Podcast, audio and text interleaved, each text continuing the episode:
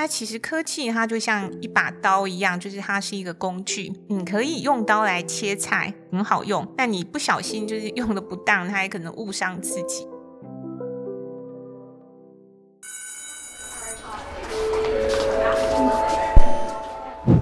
Hello Hello，我是 Janet。你的人生还没有下课，因为我将在这里跟你分享那些学校没教的事。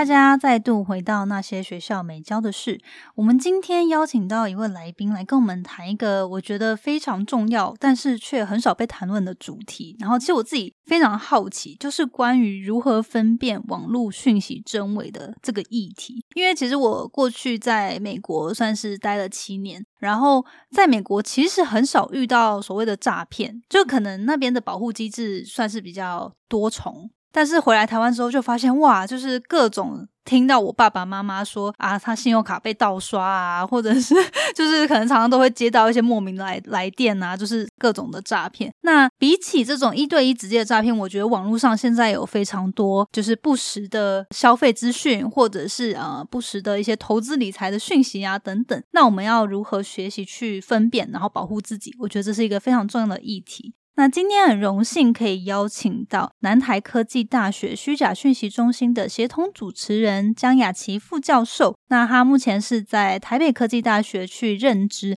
来跟我们谈论这个主题。然后我觉得真的很特别，也很期待我们今天会让大家可以去好好学习，然后实践的一些方法。好，那我们欢迎江教授。嗨，Jenny 好，还有各位听众，大家好，我是目前在台北科大制裁所担任副教授，然后也是智慧科技法律政策研究中心的主任。跟南台科大虚假讯息中心合作协同来主持这个虚假讯息的计划，那希望能够就是就我们对虚假讯息的传播，或者是它制造，或是目前的一些诈骗的案例，它达到一些知识传播分享以及教育的效果。那也希望对各位听众能够有帮助。嗯，太好了。那我觉得今天真的很荣幸，可不可以请江教授稍微跟我们分享一下南台科大这个虚假讯息研究中心呢？你们是什么时候成立的？然后这个中心的理念，还有一些服务项目，大概是有哪些内容？然后我觉得可以提供听众就是更多相关的背景知识，这样。好，那其实这个中心哦，去年才刚成立，所以成立不久。那我们成立的理念呢，主要是针对现在网络上就是越来越多的诈骗案件。那特别是利用一些网络的特性，我们看到假讯息的传播，它达到很多就是伤害、损害消费者的这个结果。但由于很多这些网络诈骗的案件，它可能是透过国内跟境外的一些犯罪团体或犯罪分子来合作，所以实际上你这些犯罪案件到了减调侦办的阶段，那可能涉及到管辖权的问题啦。或者是境外的犯罪，你很难继续去侦办或追踪，或是真的就是要求他负起法律的责任。所以在后面的这个犯罪实际上的减调的侦办以及实际上的执法面对困难的时候，那我们希望在这个犯罪的前阶段，透过这些观念的传播、教育宣导，然后能够在前阶段就帮助一般的网友少一点遇到这些网络诈骗。嗯，所以如果大家有兴趣的话，我想大家可以去点选南台科大虚假讯息研究中心的粉砖。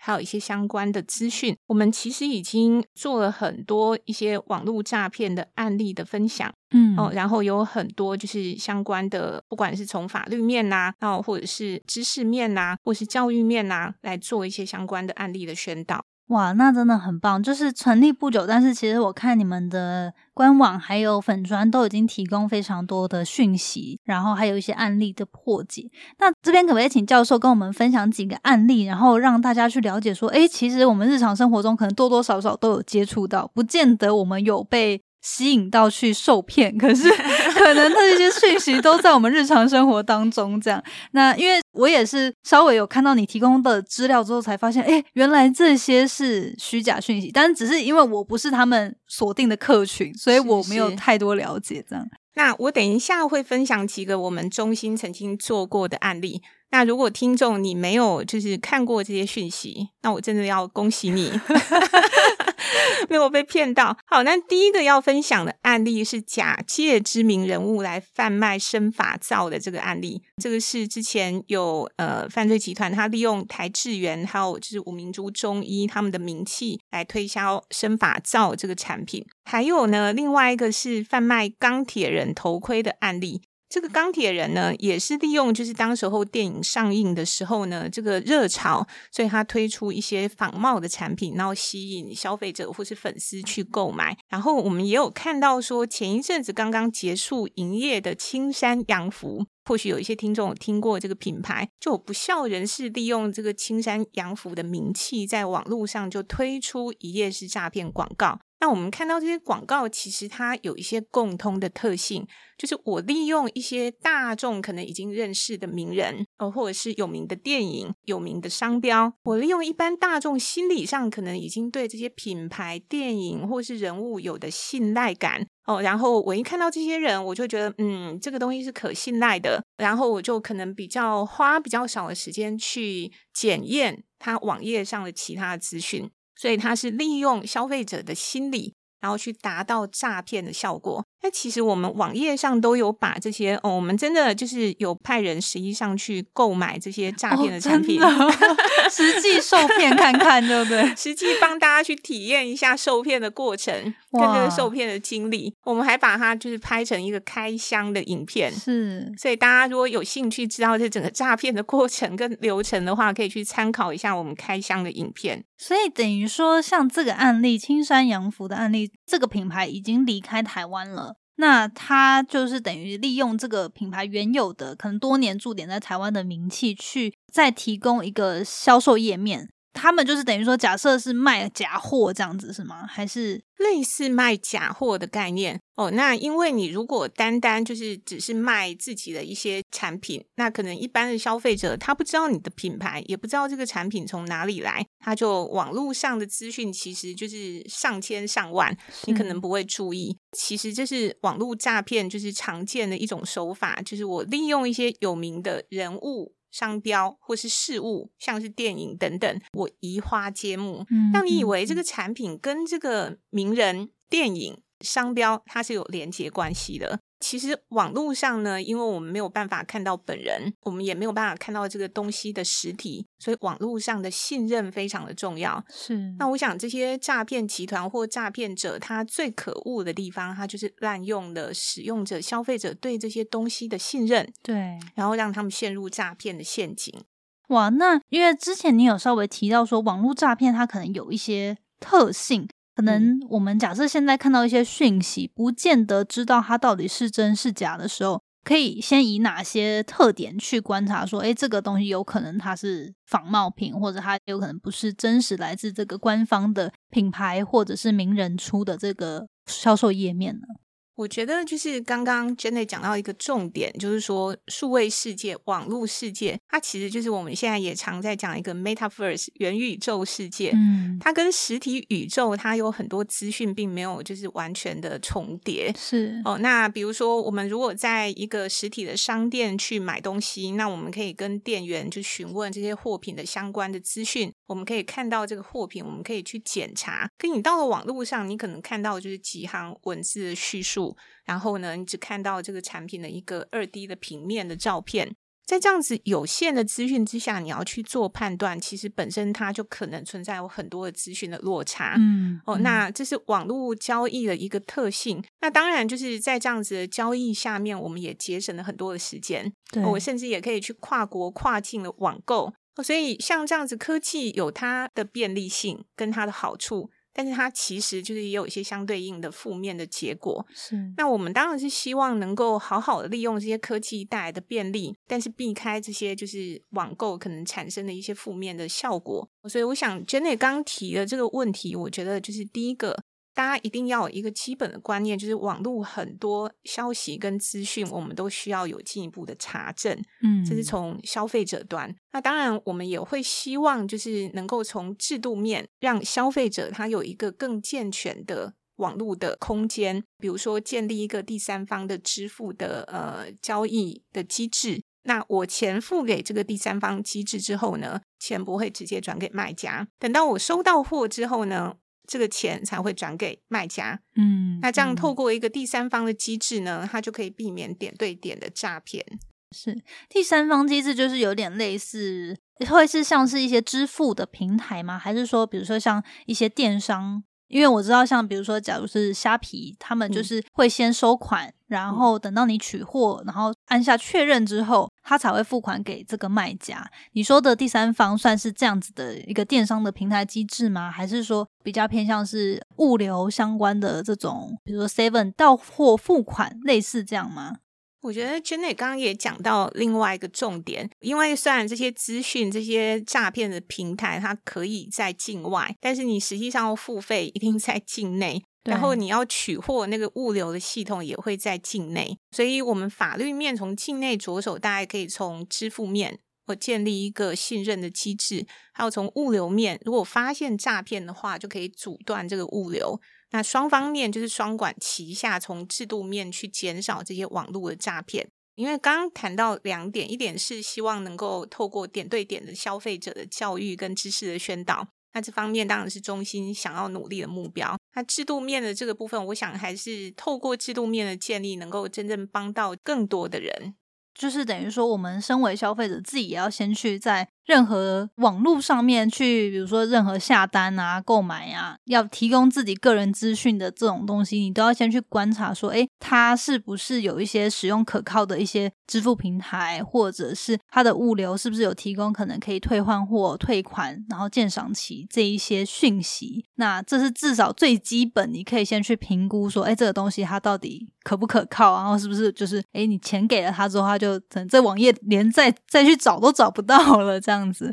对，是是，就是消费者他第一眼就是能够借由确认这些资讯，然后给自己多一点的保护哦。那当然，我们希望如果真的不幸落入这些诈骗的陷阱，后续的这些减掉跟法律也能够跟上来。但是第一点，当然我们希望能够帮助大家，就是不要被这些诈骗陷阱所害，不要掉嗯入这些陷阱。是，诶，那教授，你就有提到说，就是南台科大虚假讯息研究中心呢，你们主要强调的算是在跟哪方面的虚假讯息？因为像现在网络上其实有各方面都有可能在言论上，因为非常的自由嘛，然后所有任何人其实他即使没有名气，也不是特别有可靠的一种媒体。他其实都可以发表很多言论，然后甚至去做一个很精美的网站，让大家觉得他，诶，他好像是一个蛮厉害的、可信的一个来源。那一般来说，你们主要会是去做哪方面的案例去破解跟查核？这样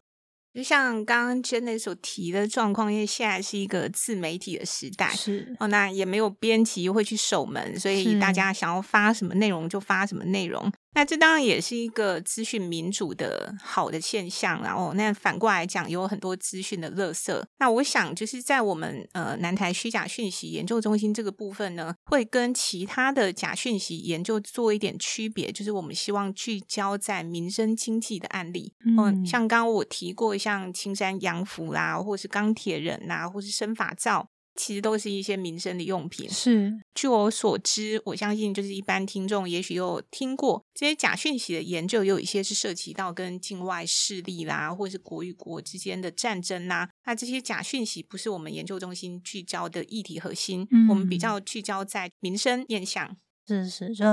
台湾的国民，我们自己日常生活中会接触到的一些呃民生的相关的议题，这样子。那如果真的像我们身为消费者，那假如说网络上看到一些消息，然后可能或者是看到一些销售页面、商品等等，然后觉得诶这个好像有点不太对劲哦，然后好像不太知道说这个到底是不是一个可靠的来源的时候，你会建议大家如何可以透过哪些方式去查证？这样我觉得一方面当然是可以跟就是传统的途径，就减掉警察单位去通报有这些可疑的案例，因为他们都有反诈骗的一些固定的通报的流程。那二方面当然也欢迎大家跟南台虚假讯息研究中心来举报。那我们就是在能力范围之内，我们其实也之前也做过，就协助去做这些案例的检验。那我们也会就是把我们的经验拍成开箱的影片，嗯刚刚也提过，我觉得就是在犯罪能够有法律解决之前，那其实就是法律也许有一些还做不到的地方，那我们还是要透过就是民间消费者的力量，大家团结起来，减少这些就是诈骗集团他们利用滥用这些网络的信任，让网络购物或者是这些网络民生的空间能够更安全。那回到刚刚，就是你有提到说网络诈骗啊，它主要可能我们第一步可以先以去看它是否有一些符合网络消费的，比如说退换货的机制，然后是不是有连接一些比较可靠的物流跟交易的平台。除了那些之外，还有没有一些我们可以比较切角去观察说，或是去分辨说这个网页或是这些资讯到底是否真实呢？嗯。因为其实刚刚有提到说，网络环境它有一些特性跟实体世界是不一样，所以导致这些滥用网络信任的诈骗特别的猖獗。哦，那刚刚谈到这个网络的特性，我想就是就人事、实地物这几个面向再来就是详细的就是跟大家分享一下。比如说第一个人，我们看不到人在网络上，所以我不知道对方买家卖家是谁。哦，他可能是一个人，他也许是一只狗。啊，他用 AI 的假人就假人头账号，这非常有可 能是。所以我怎么去确认这个身份？举一个例子，就是网络上现在没有办法卖酒，因为我没有办法确认说买的人他已经符合要求的年纪。哦，那你就看到说，哎，网络的特性导致他有一些资讯没有办法确认，所以这个交易没有办法进行。那在市的部分呢？其实我们刚刚讲了很多很多关于交易的安全，像是支付的安全。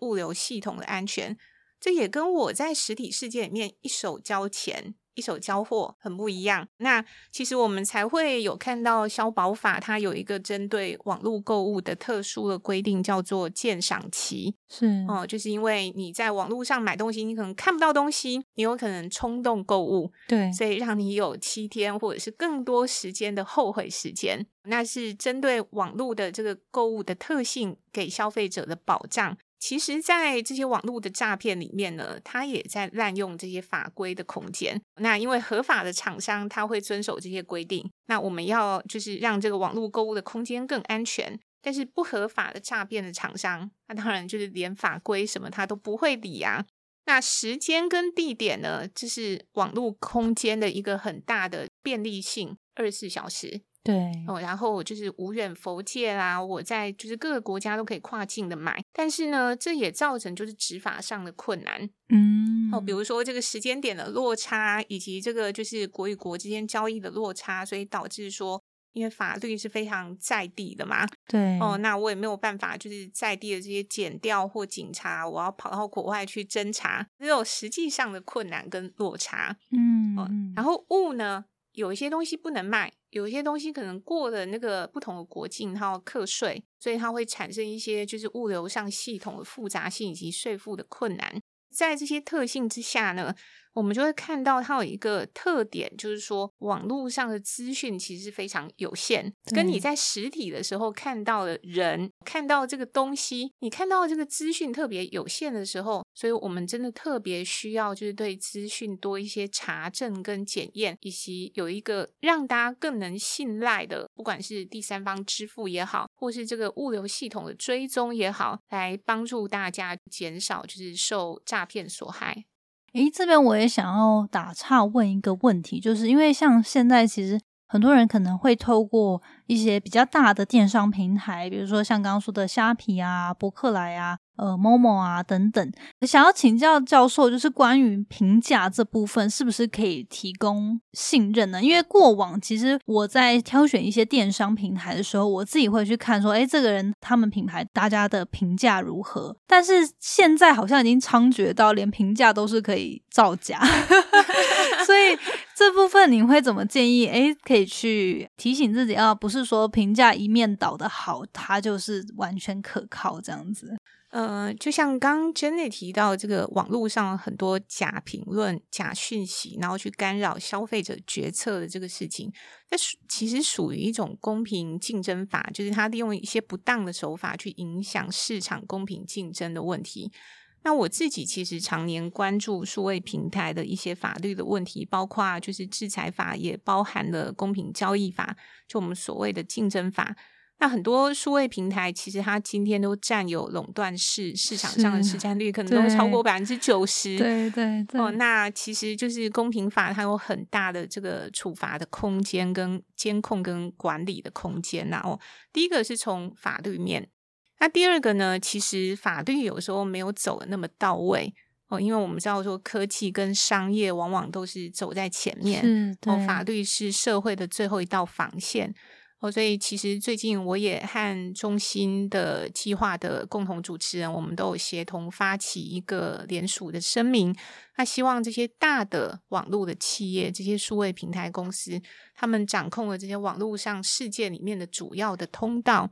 那他们能够更多负起一些社会的责任，嗯，哦，然后来防止这些诈骗，比如说假评论。那其实透过这些科技公司的后台，它比较容易去发现集团式的操作这些假评论。哦，所以个案式的检举，我们可以透过像是法律的管道来救济跟解决。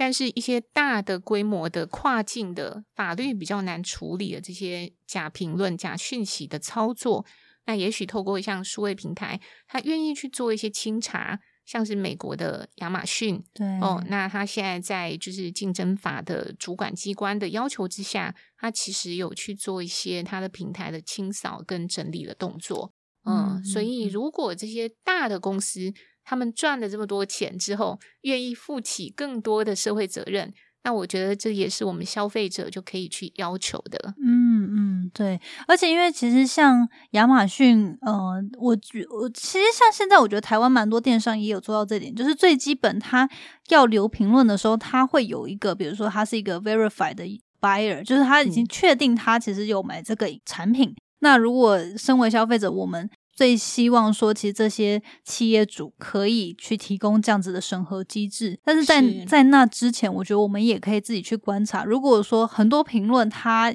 没有太多验证的机制，那你可能自己也要提高警觉心去观察，说，诶，有可能是买一些网络大军去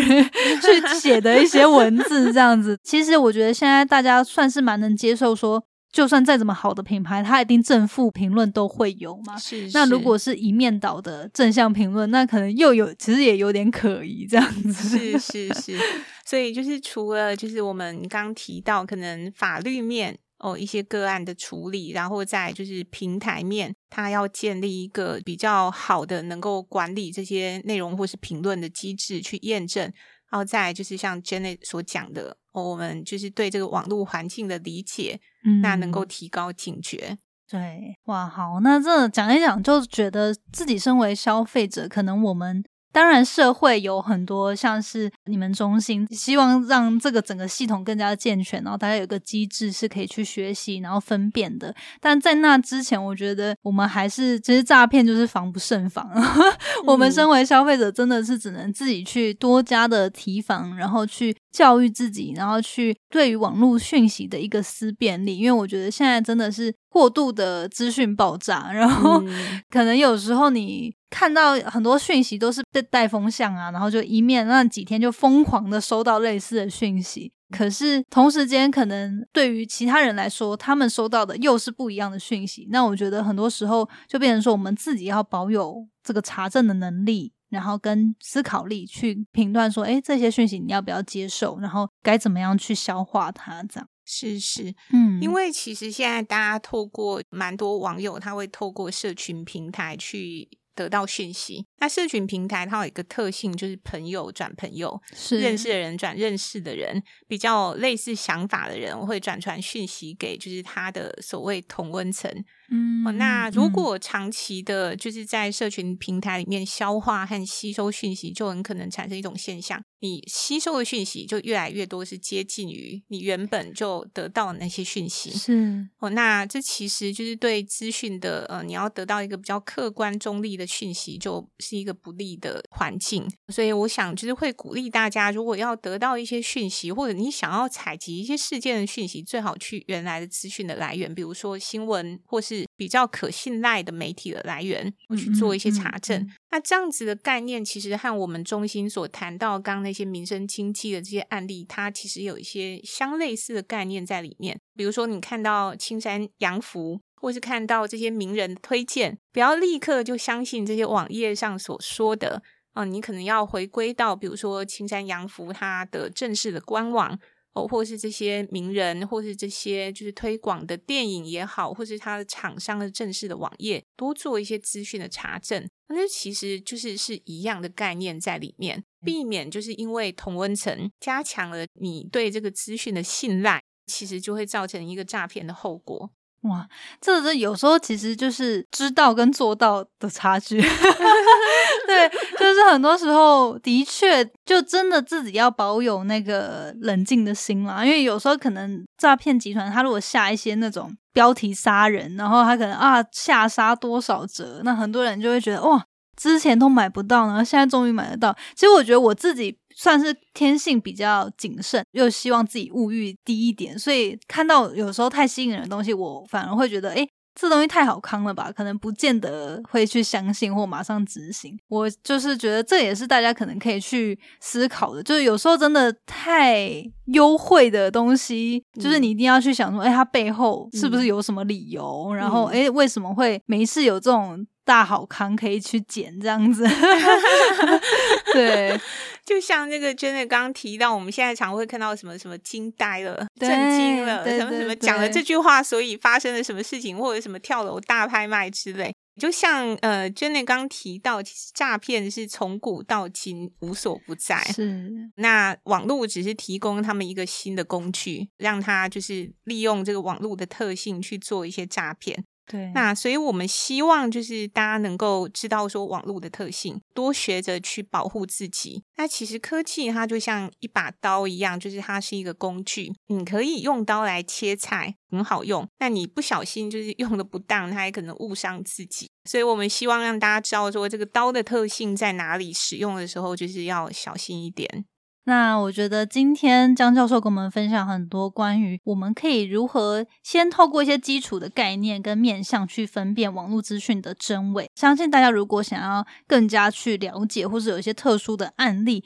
都可以去到中心他们自己的粉砖还有官网去看过去的分享。那未来也相信他们会持续有更多的资源跟资料会去提供给大家。好，那访谈的最后，因为每次有来宾来上我的节目，都会请教他们这个问题。但虽然说跟今天的会有点呃，就是比较回到教授自己本身这样，那会想要请教，如果说你可以给年轻时自己一个建议，你可能会想对几岁的自己说什么？这样？呃，这个其实我想会对二十岁，就是比较年轻时候的自己。其实有点扣合到我们今天讲这个虚假讯息的概念。就我希望呢，二十岁的自己能够透过自己亲身的体验去尝试，而不要听从不管是权威也好，身边的亲友也好，告诉自己说你什么应该做，什么不该做，然后什么可能就是做不到。那我也鼓励大家，就是人生它是一个自己体验跟探索的过程。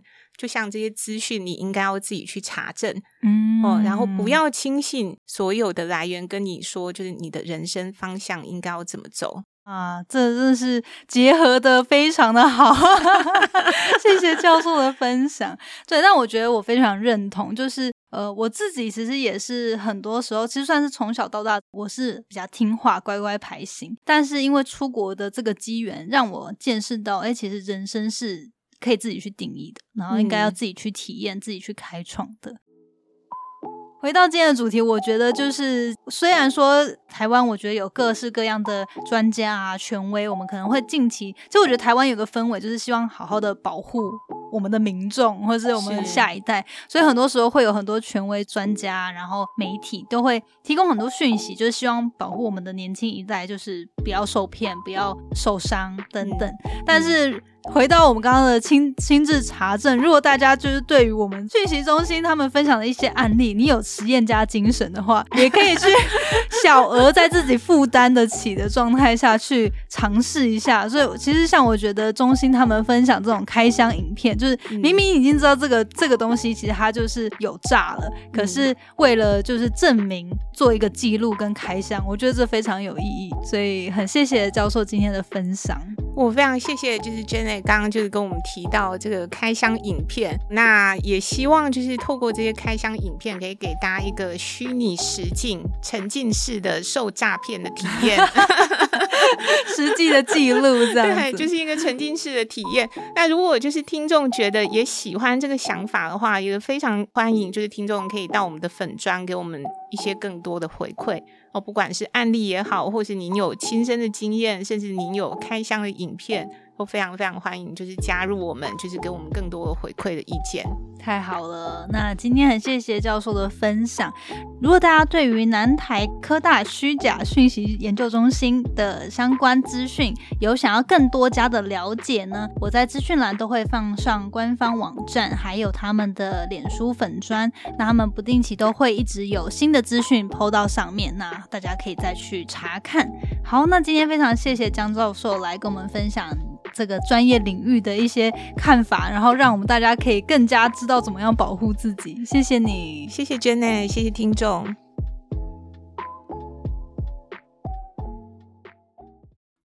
谢谢你今天的收听。如果喜欢今天的节目，欢迎你到 Apple Podcast 帮我打五颗星给予鼓励。希望收到我更多的分享，你可以在 IG 上搜寻 Janet Lin，我的账号是底线 J A N E T 点 L I N 底线。所有的详情都可以在资讯栏中找到哦。那我们下次见喽，拜拜。